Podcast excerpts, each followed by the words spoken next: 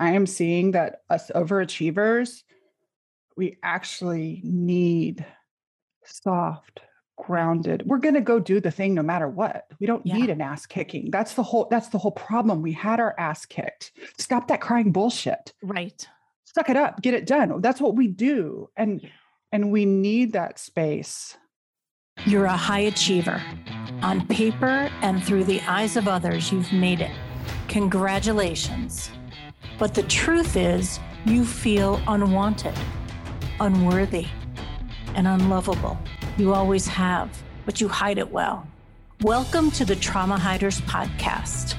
I'm Karen Goldfinger Baker, and this is a podcast where high achievers like you finally reveal what keeps them up at night that no amount of money or recognition will fix. I'm also making it my business to speak with people who get you.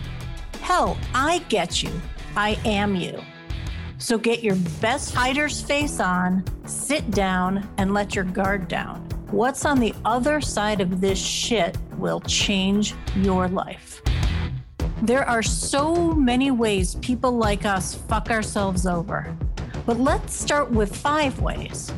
When you know them, maybe you'll finally stop doing them. Over on my website, you'll find a free download listing the 5 ways your fuckery is getting in the way of the next level of your success. Grab it now at KarenGoldfingerBaker.com.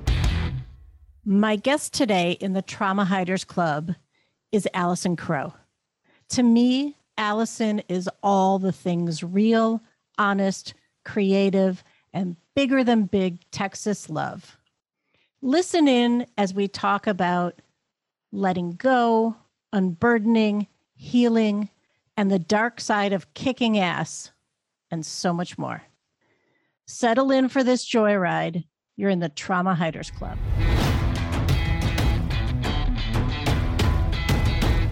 Allison, I'm so glad you're here.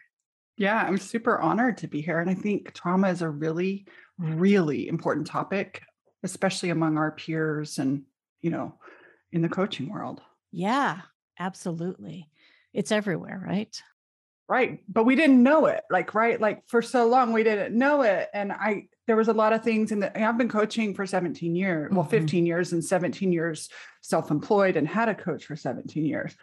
And it's like, why don't some things work? Mm. Right. And so, yeah, why don't things work? And now I'm going, oh, that's why. Yeah. Oh, I love that. So here you are on the Trauma Hiders Club podcast. What do you want to hide the most right now? That's such a good question. What I want to hide the most, I think, is, you know, as I do this work, I become more passionate about bringing it into my work with clients. Mm. And there's a part of me, so I do a lot of internal family systems as a client and as a coach, but there's a part of me that is really scared to step away from the let me help you grow your business, because that's how I started out. And it's like, what do they call that? Your zone of genius and your zone of excellence. And my zone of genius is more intuitive and deep and sensory and emotional and holding space. But my zone of excellence is helping people grow their business and make money. And I feel really called to let go of that, but I'm scared. Yeah. So is that the part you want to hide? That's a good question. I want to soothe her. I've always been kind of a weirdo in the sense that I don't really have a filter. And so a lot of times I'll process my stuff after I've processed it very quickly, right? Like they say, as a coach, don't process it with your clients, but I'll process it. And then the next day I'll share it. And I have been known to have a mental breakdown, like episode 16, 17, 18, maybe, of my podcast, Midlife Crisis. And so I'm trying to think what I hide. Yeah. It's not important that you share what you hide. In this moment, what I'm hearing you say is there's a transition that you're feeling in your world. And perhaps the hidey part is, so to speak, the hiding part of that is, I feel called to leave this thing that has been a huge part of me. Yeah, I feel like hiding from the, well, and this is, I'm so Enneagram 7, which is such a part of my story, is what I really want to hide from is the discomfort. I don't want to hide from people out there. That's my calling, to share authentically, but I want to hide from the pain in myself. Yes. Yeah. Yeah, totally. Yeah. I totally feel that. By the way, I'm an Enneagram number 8, so I'm going to call you out on your shit. Yeah, no, I love that. I think it's good. I need that. Right. Right. All these 7 fucking butterfly people. I'm kind of snotty because I'm like, I've been doing this so long. It takes really good skill to call me out on my shit. Bring it. You people may have thought you're coming to Trauma Hiders Club, but this just became Fight Club. So bring it, Allison Crow. Need to kick someone's ass on your podcast or with your clients, I'm happy to be hardcore coach. Yeah. I think we're aligned there. So why trauma and why now? For the first 7 years of my, I was in the real estate world. I was a real estate sales coach, positivity, mindset, do the task, positivity. About 7 years ago, I had a meme that I shared. I wrote about this yesterday, that like P. Diddy and LL Cool J shared my meme that was like, positivity, be positive energy attracts positive energy. Mm. And then yesterday I kind of denounced that. What are you saying, that LL Cool J and P. Diddy shared your meme? Yes. What? They shared my art. I know. And then you know what happened, Karen? So I'm seeing this. I'm in a casino with my husband and I'm seeing this and I'm like, oh my God, LL Cool J and P. Diddy shared my meme. And then my husband won $17,000 and totally trumped my moment. I mean, if that isn't fucking trauma right there, bitches. Right. Oh man, that's super cool. And of course that happened. Yeah. Well, and here's the other thing. It didn't do anything for me. Well, it was just a like glory stroke. Right. But what did it do for you? Forget about what did it do for your fame. What was that feeling? Oh, well, they didn't credit me. So my name was on the artwork, but it was not like they tagged me, but it did. It was like, oh, something I said is important. Mm. Right. And that's one of my big things is being seen. And actually it's not being seen. It's the quote, not being invisible, right? Like I wanted to be seen instead of overlooked. And I started painting for fun, and I called this mentor that I had seen online, and she does painting. I thought it was just painting. And I had been doing a lot of regular coachy. And I just called her and said, hey, I want to do this certification program. It's a year long, but I don't really care about the certification. I already have a business, but I do want to come paint with the old ladies in the woods. I really wanted to be around older women. And she was an older woman, and I just had a craving. So there was obviously something in that. And next thing you know, I'm feeling things. Mm. I didn't realize, I struggle with depression, like clinical depression. I was diagnosed at 22. My dad had it. My family members had it. It's just something I've always lived with. And I didn't realize, I had no clue that I wasn't actually feeling, that I was depressing feelings down and still until I started painting with this woman and got trained in that modality. And that was just the beginning of like, oh, I don't depress these things anymore. And at 45 or whatever I was, began to learn how to feel. And then fast forward to even this year, I just knew last year, I was like, well, if somebody didn't experience the effects of untreated or loved on trauma over the last 5 years. So between the election and COVID, that brought up so much stuff. There's a litany of it. But at the beginning of the year, at the end of last year, I was like, I really want to work on self-trust. And I had worked on it myself, but I knew I needed some help. And so I reached out to a colleague of mine who's a coach and a licensed therapist. And she sent me a book by Richard Schwartz on Internal Family Systems. And all of a sudden it was like somebody pulled back the curtain and everything made sense to the logical part, which runs my life. But having the logical part of my being understand why I was super emotionally sensitive or why in a business context, I would turn into a 3-year-old girl. Like I know I shouldn't behave that way, but it would just come up. And so through working with her and through reading and through studying, it's happened really fast, but just seeing all the pieces, it's like all the things that didn't work for myself or my clients flash before my eyes because we were treating the symptom, not the root. Right. Right. Can you tell us, perhaps our listeners don't know, what Internal Family Systems is or is about? Internal Family Systems is a modality, science-backed, by Richard Schwartz kind of discovered it with his clients, and he was a family system. So family as in all the people in a family, right? They're like an institution. And he realized in his clients that clients had a multiplicity inside. So not like dissociative disorder, but that most of his clients would naturally use language and say a part of me this and a part of me that, and recognize the polarities. And so over the past 40 years, he studied and developed this work. And so it's this modality that a lot of therapists get trained in, and now coaches and business people, and it just makes sense. And so the concept is that you have, I'm trying to keep this concise, you have protectors and exiles, and then you have self.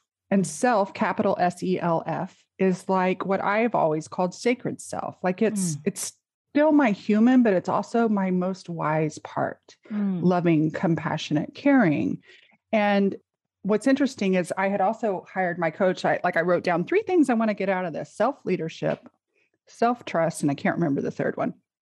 And they call it self-leadership. And so we have all these parts, like if you think of a business organization, but why was the 3-year-old in me being the CEO when I really need her to do her role? Yeah. And so they're protecting, these traumatized parts. And so there's all these processes and ways of being with people and with ourselves and just acknowledgement. And I probably didn't do it justice in describing it, but back when I was doing that painting in 2014, I was reading a lot of Thich Nhat Hanh. Mm-hmm. And there's a phrase, and I can't find this phrase in the book. It's almost like it just came through on the paper because I have looked for it in Taming the Tiger Within, because I used to be very nice, happy, but when you hit a button, I got volatile. Mm-hmm. And so I was reading this book about anger. And the phrase I remember is, "They're their anger. I see you. I won't leave you. I'm here for you." And it just melted anything in my body. And so I totally stole it. And I've taught it to my clients. Mm-hmm. They're their blank. So they're their fear. They're their anything that comes up. Instead of saying, fuck your fears, it was like, oh, hi, comparison. I see you. Yeah, I'm here for you. I won't leave you. And now through IFS, what's different about IFS for me is I take it one step further. What do you want me to know? Instead of me coaching my fear, I listen to it. Oh, imagine that. Magnificent. I mean, that was the best thing my coach therapist said to me. She's like, It was like session number 2, because we as coaches tend to do that. We we coach ourselves all day long. Yeah. And so it's like, no, don't coach these parts. Like that's a part of me. She's awesome. But my little parts and my hurt parts and my scared parts are all, but that's the other thing. All parts are benevolent and all parts are welcome in IFS. And so they don't need my intellect. They need my compassion and my heart. And that is below my neck and embodied. And so I realized I was running around. I mean, how do you stop trauma? You get all in your head so that you don't feel your body. And life is different now because I let it go down into my body. And I am practicing connecting just like I would if you and I were sitting on a bench. Or actually the image yesterday came up. I was talking with my book coach of Piglet and Pooh. Mm-hmm. And there's all these sweet pictures of them just being together, sitting on a bench or, and so I just, Piglet and Pooh just sit together sometimes. Really, and sweet. That starts to heal some of the burdens. Mm, really nice. That's, yeah, beautiful. Tell me one thing, when you were talking about internal family systems, when I think about feedback, for example, when I receive feedback, a couple of things happen to me. One, right away, like I feel anywhere from butterflies to rage. When somebody says to me, I want to give you some feedback, it can be anything from butterflies to rage. It's rarely love. Mm-hmm. And at the same time, I become, let's say, a 7-year-old who's in trouble. Right. And I hear my father's voice. Mm-hmm. Internal family is not actual your family of origin structure. It's the family that you've created within. Yes. And so let me see. I don't have any of my notes. And I used to have a little note card that had a real succinct thing about what internal family systems is. Because some people get freaked out by the fact that it's multiplicity. And, but for me, it was just, I mean, for coaching and living, like, of course, I mean, I've been teaching both and woman of range, right? Like I am both completely confident and insecure. Yeah. Well, those are parts, right? Right. And so, yes, it is the internal family. And I am not trained as a therapist, so I don't really know anything about family systems therapy, but apparently there's this correlation in how, you know, you effectively work with families or organizations, et cetera. And so it's not your father. However, these parts, when the intense emotional experience happens as a child, those protective parts are activated. Mm-hmm. And not as something wrong with you, but as something to keep you alive. Mm-hmm. And yet, when you start to dialogue and get really curious from self about these parts, tell me how old you think I am. Mm. Oh, I think you're 6. Oh, I think you're 3. You know, because they're stuck at that age that it happened. Right. Instead of realizing, actually, I'm 49. Mm-hmm. Look, I'm out of debt. Mm-hmm. I'm here. I'm partnered with somebody who is here. We have... And you share kind of about your life. And I remember being trained in some of that in the early, you know, like future self and inner child work. But this is the freaking matrix inside of our minds. Mm-hmm. And it's both overwhelming at times and beautiful. Like yesterday morning, I was listening to Somatic Internal Family Systems. And I was just like, oh, getting it. And then part of me was like, there's just so many parts. But so then I sit down at my desk and I have these conversations with myself and I'm like, hi, sweetie, I see you. I'm here for you. I know there's a lot of parts and I just want you to know I'm here with you in this journey. And she's like, okay, thanks. And she softens. Yeah. It's really sweet, which I'll tell you, Karen, feels weird as a woman in the business and coaching world. Mm-hmm. Like I've been accused of being too soft and your clients need you to kick your ass. And I'm just like, I am seeing that us overachievers, we actually need soft, grounded. We're going to go do the thing no matter what. We don't need an ass kicking. That's the whole problem. We had our ass kicked. Stop that crying bullshit. Right. Suck it up, get it done. That's what we do. And we need that space.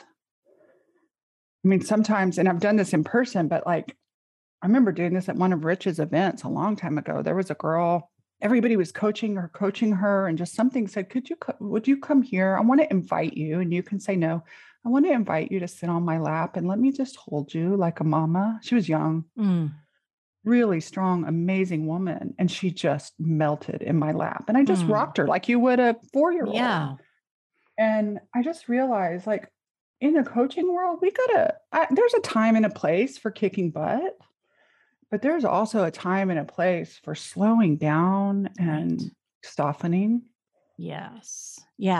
I remember at the beginning of my coaching journey, I decided that I had the persona of like major ass kicker with lots mm-hmm. of, you know, badass energy and right. And like powerful coaching.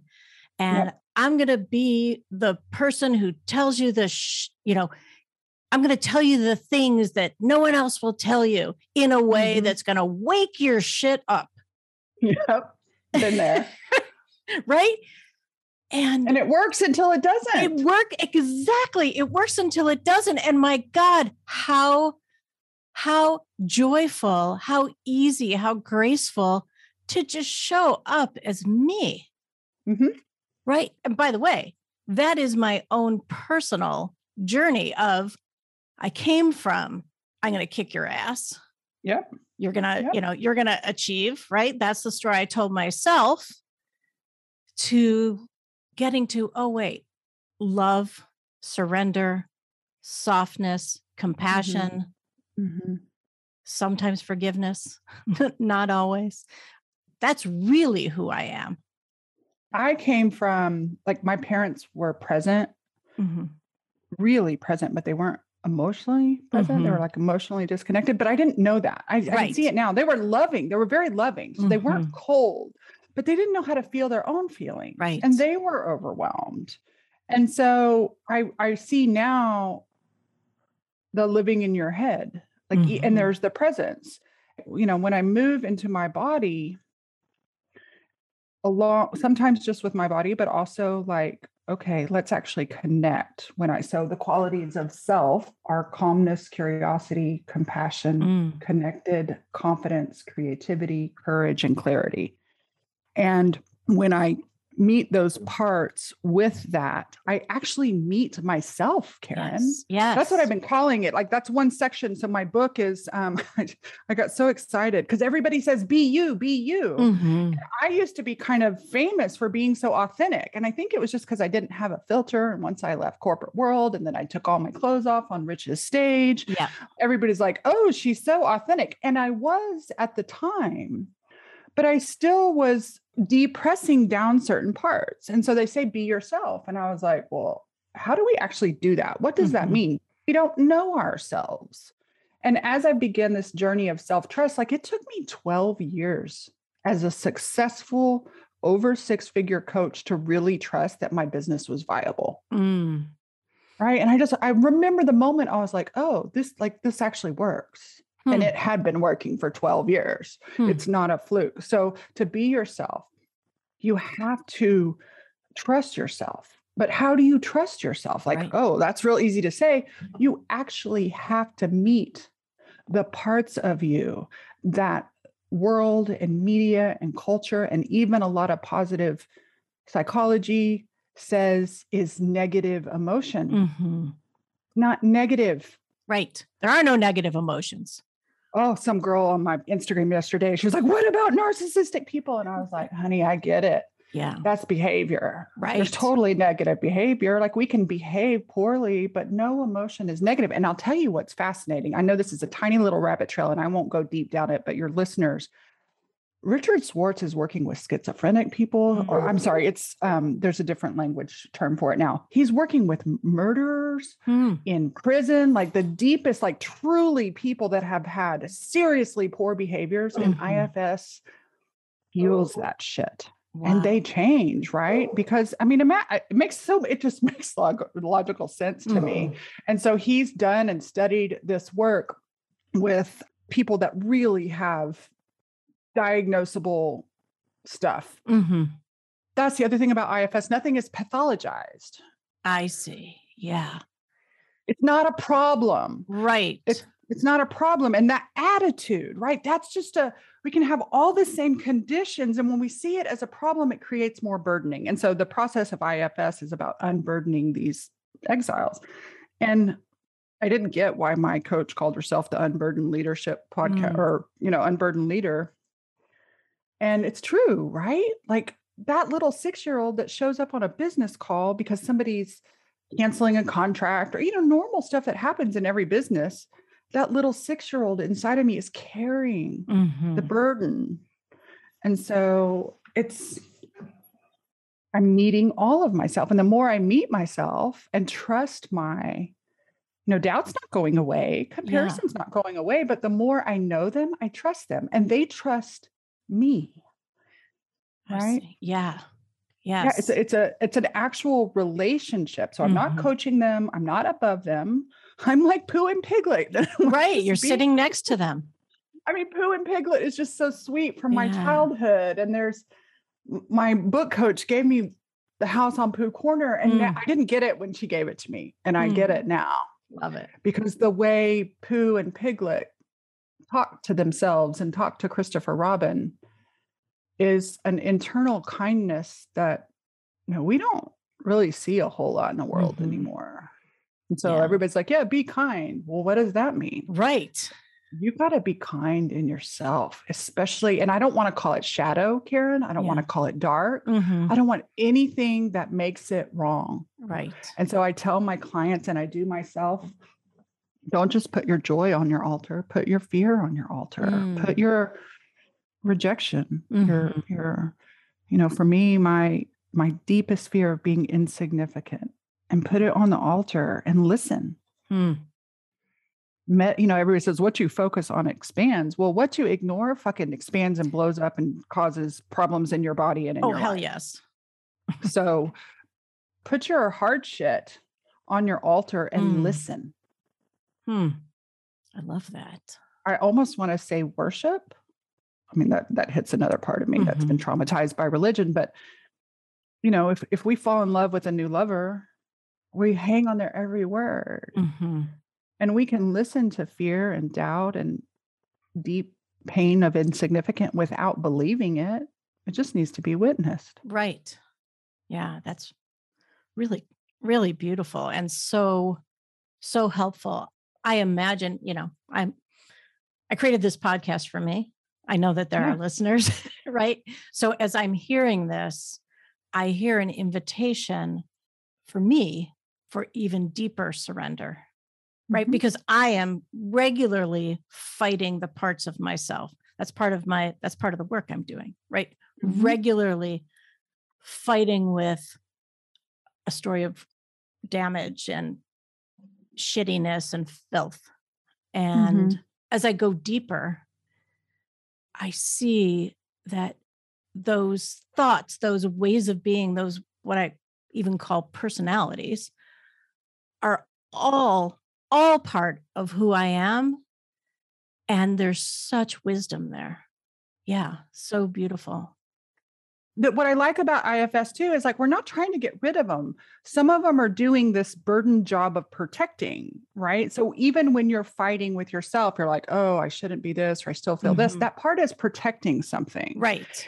And it's working really hard. So it's actually consuming energy in your being. It's exhausting. And they've been doing it for years. And one of the questions is what would you be doing if you didn't have to work so hard? And they're like, I have to work hard. A lot of them are like, I ain't fucking going anywhere, bitch. Right. We are going to get hurt. We will die. I mean, some of the, I got chills down my whole body. I have an Enneagram 3 client that... What, and tell us what that is. Oh, yeah. Sorry. I'm not a super expert on Enneagram. I know you have a podcast, so we can connect with that. But Enneagram threes are real performers.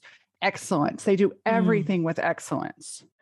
And I have this client that does do everything with excellence. And we were talking one day and she was like, if I listen to my fear, that's rewarding bad behavior.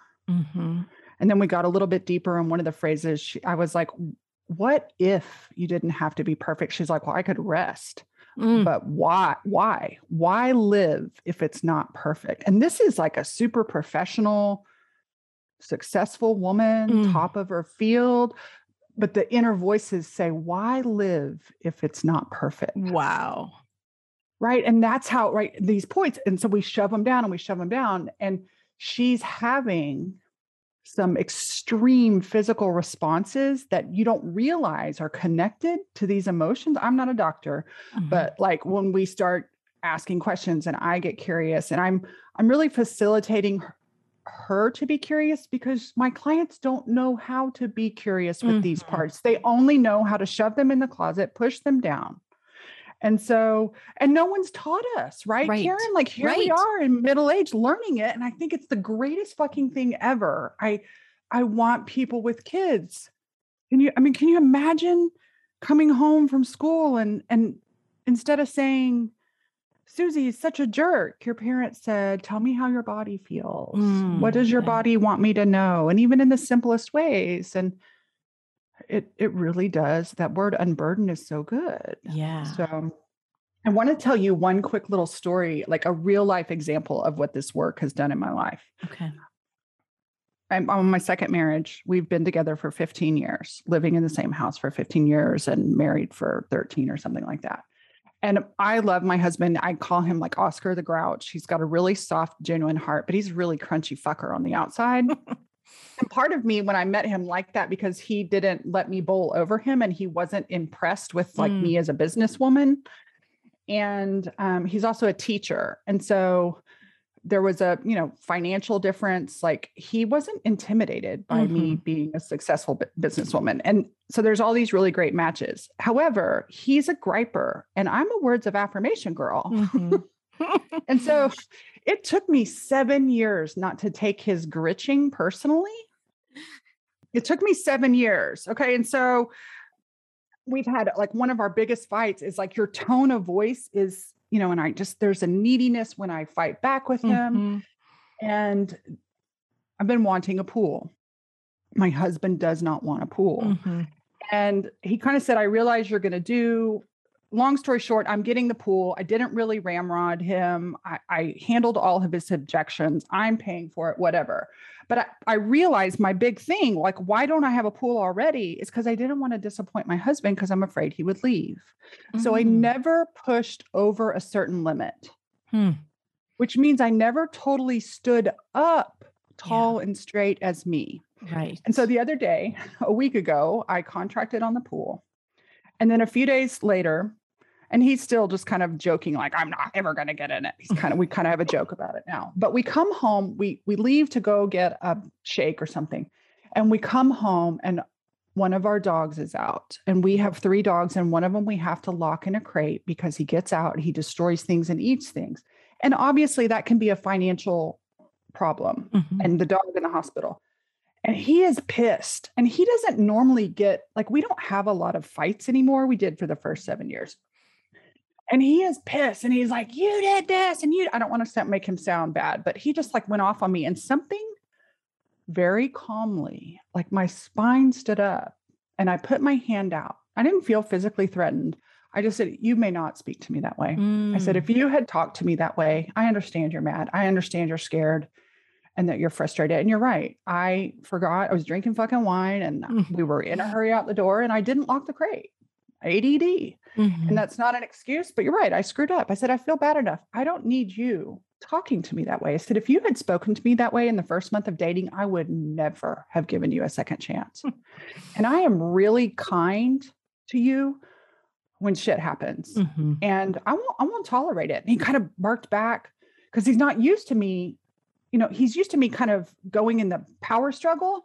And I just like the energy of my spine was so calm and clear and kind, like Brené Brown says, because I was, and I looked back later and I was like, oh my gosh, I actually stood up. And then he came like 5 minutes later, he came and sat down next to me and said, you're right. I was wrong. I should never speak to you that way. And he was really, it called forth his genuine loving masculine for me to not pretzel myself. Right. When I wasn't afraid of his disappointment, I'm like, dude, we've been together 15 years and our relationship just went to a whole new place because that sweet little part of me in that moment, she said, would you please tell him instead of cowering in the closet, that little part said, could you please tell him it's not okay? I love that. Yeah. Wow. I imagine, I'm looking at me and imagining those in this community to hear that sweet little voice is not only jarring, right? It's jarring out of the stories that we tell ourselves of unworthiness, right? And there's a shift there that that little person is tender and hurt and such a wise voice in who we are. Yeah. Yeah. They'll tell us who we need. Right. You know, in contrast, and I said, we don't really fight for the last 7 years. What started is we had an argument probably about the same fucking thing.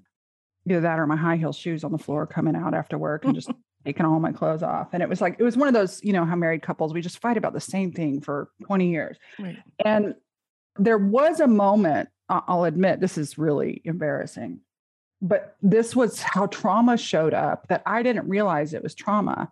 And we're getting in a fight and I just get more pissed and more, and he's calm and quiet and I get volatile. Like I grew up in a volatile, verbal, abusive household. And I pick up one of our wedding presents, which is this giant heavy candle full of rocks. And I like aim it at him and then I turn to throw it at the wall, thinking it's going to explode on the wall. It doesn't explode. It goes right through the fucking wall to the outside of the house. And he was like, And he called my best friend, is like, that's abuse. And so I realized I had hit my danger point. And so the next time we had an argument, I remember feeling that sensation come up in my body. And I said, I need a minute. And he was like, you can't leave this fight. And I was like, no, I'm coming right back. But I'm about to get to that boiling point. And I stepped back into the bathroom and I sat down and I said, what am I afraid of? And it was the first time Karen I had ever asked. Instead of what am I pissed off at? I asked, what am I afraid of? What a beautiful question. I didn't have that language. And so I was like, oh, I'm afraid of being left. My first husband left on a random Wednesday. It's a whole nother story. Married the nice guy and the nice guy still left. And so I was like, I'm afraid of being unchosen. And then I said, what might he be afraid of? I don't know for sure, but if he's afraid, if we're both acting in fear, I was like, oh, he might be afraid he's left too, because he was left also. And so I walked out and I said, I'm sorry.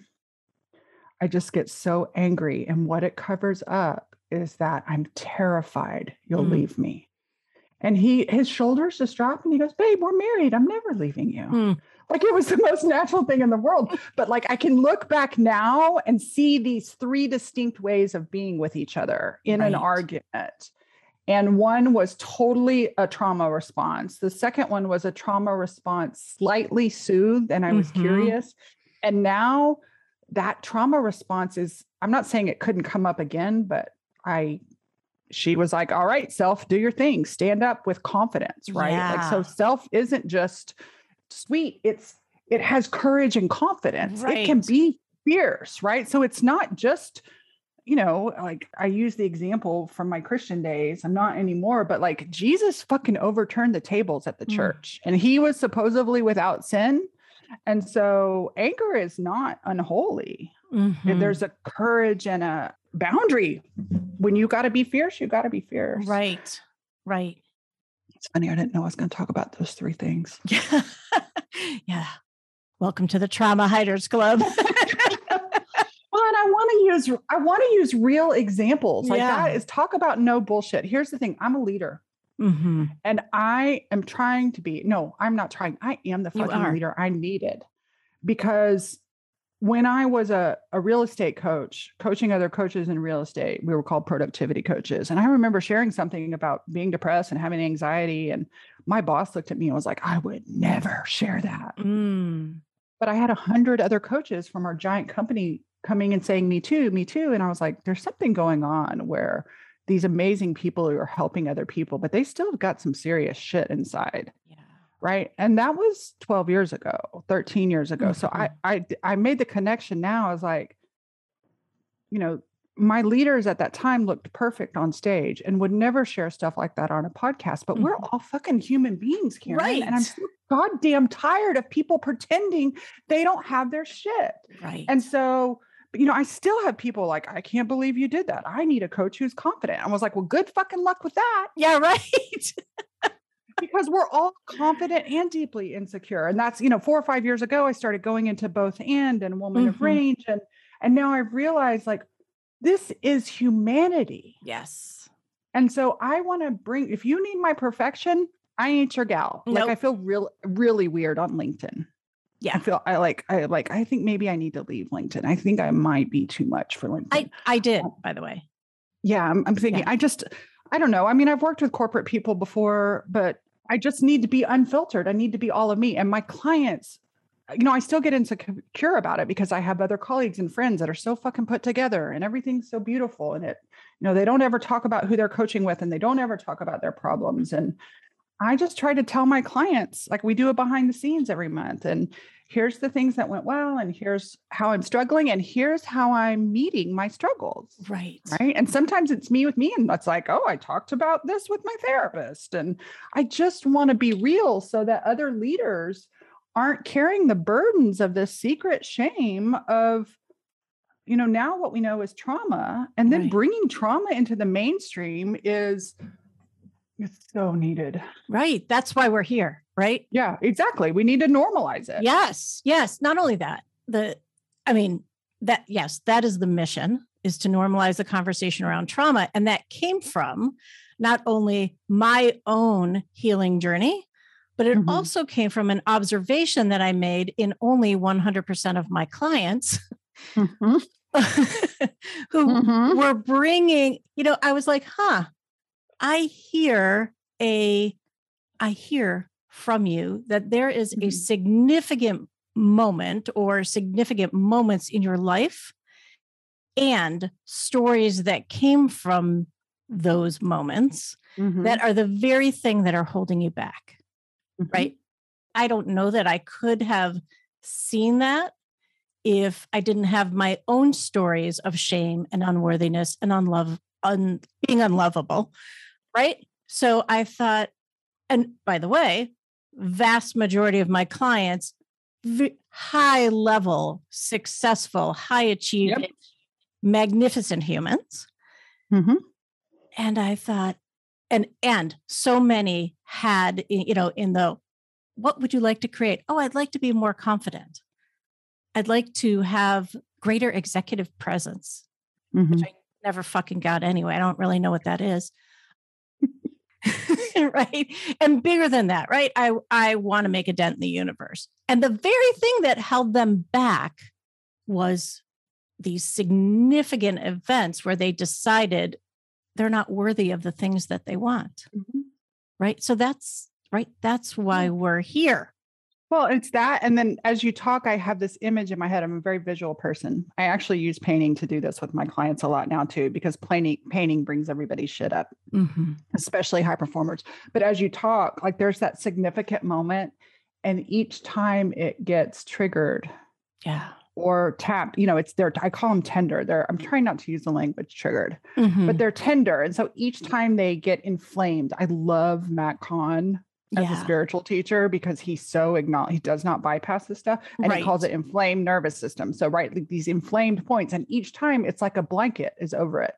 And so not only is there that point, and the point is the really significant one, but there's so many layers of thick, heavy, wet blankets on top that the slower we go, the faster it works. Exactly. Yes. And, you know, in the high performance world, we want it and we want it now. Veruca Salt, bitches. I want it now. I want a new balloon now, Daddy. Yes. And we can make so many things happen. Like you and I probably both could send out a text and make like $50,000 and create a new program.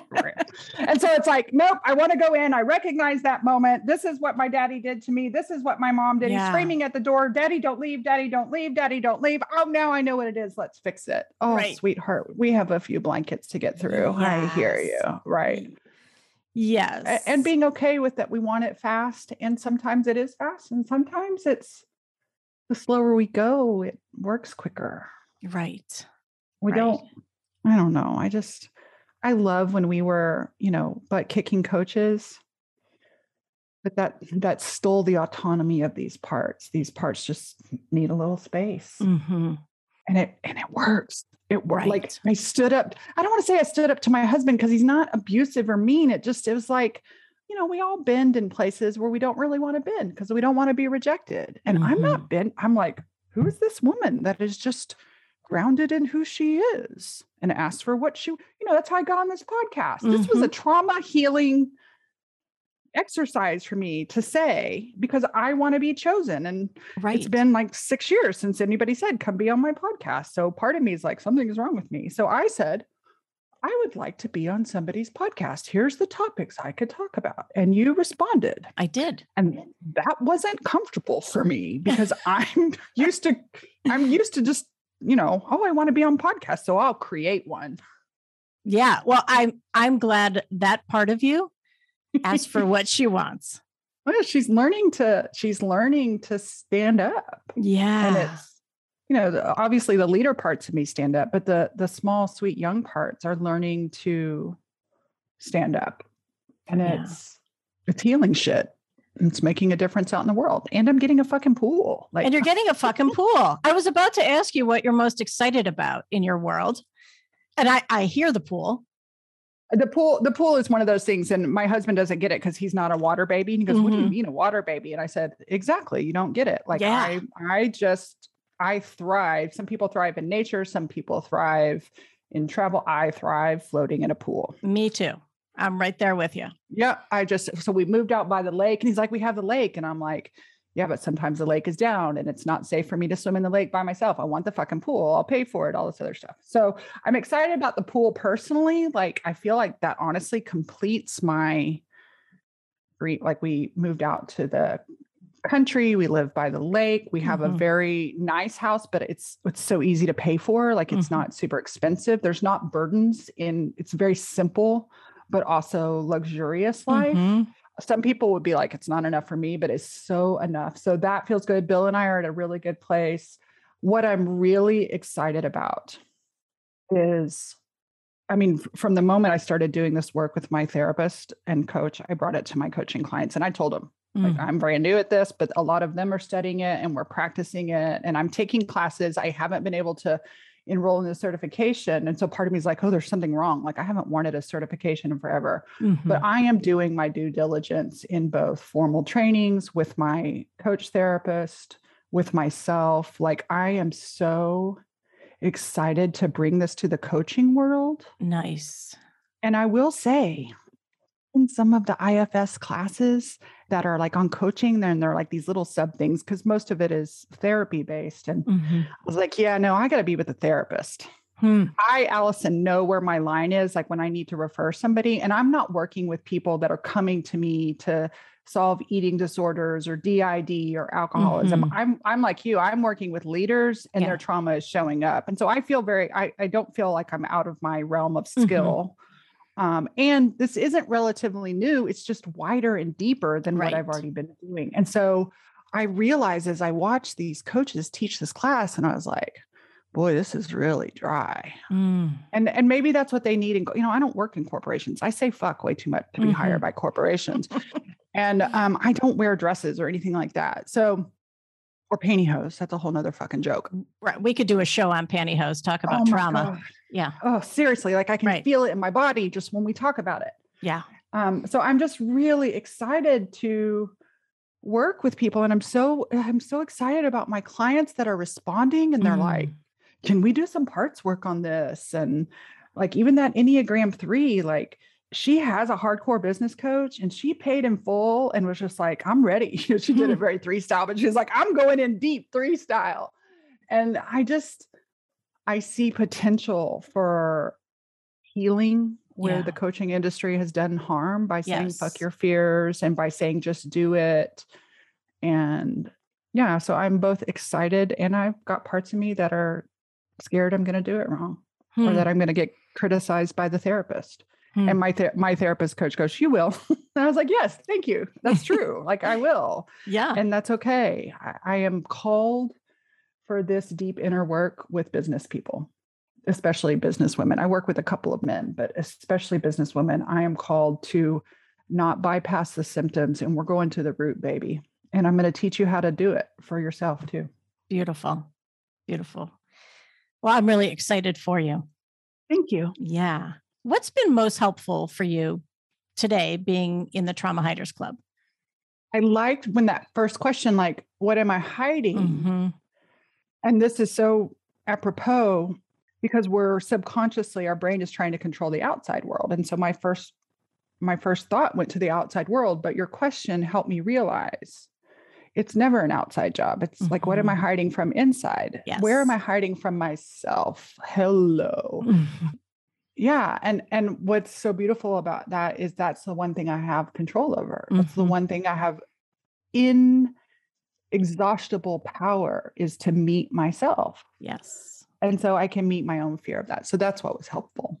Beautiful. I love it. Allison, I love you. I appreciate who you are, the work that you're doing, shining a light in the world. And I wish you only beautiful moments and opportunities for your 4-year-old, your 10-year-old, your 30-year-old, your 40-year-old to show up and ask for what she wants.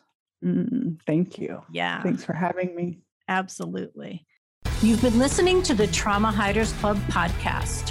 For more episodes, head over to my website where you'll find links to resources mentioned and all the ways you can listen on your favorite podcast platform. And if you're ready to fight, discover the rules of Trauma Club. Head over to KarenGoldfingerBaker.com.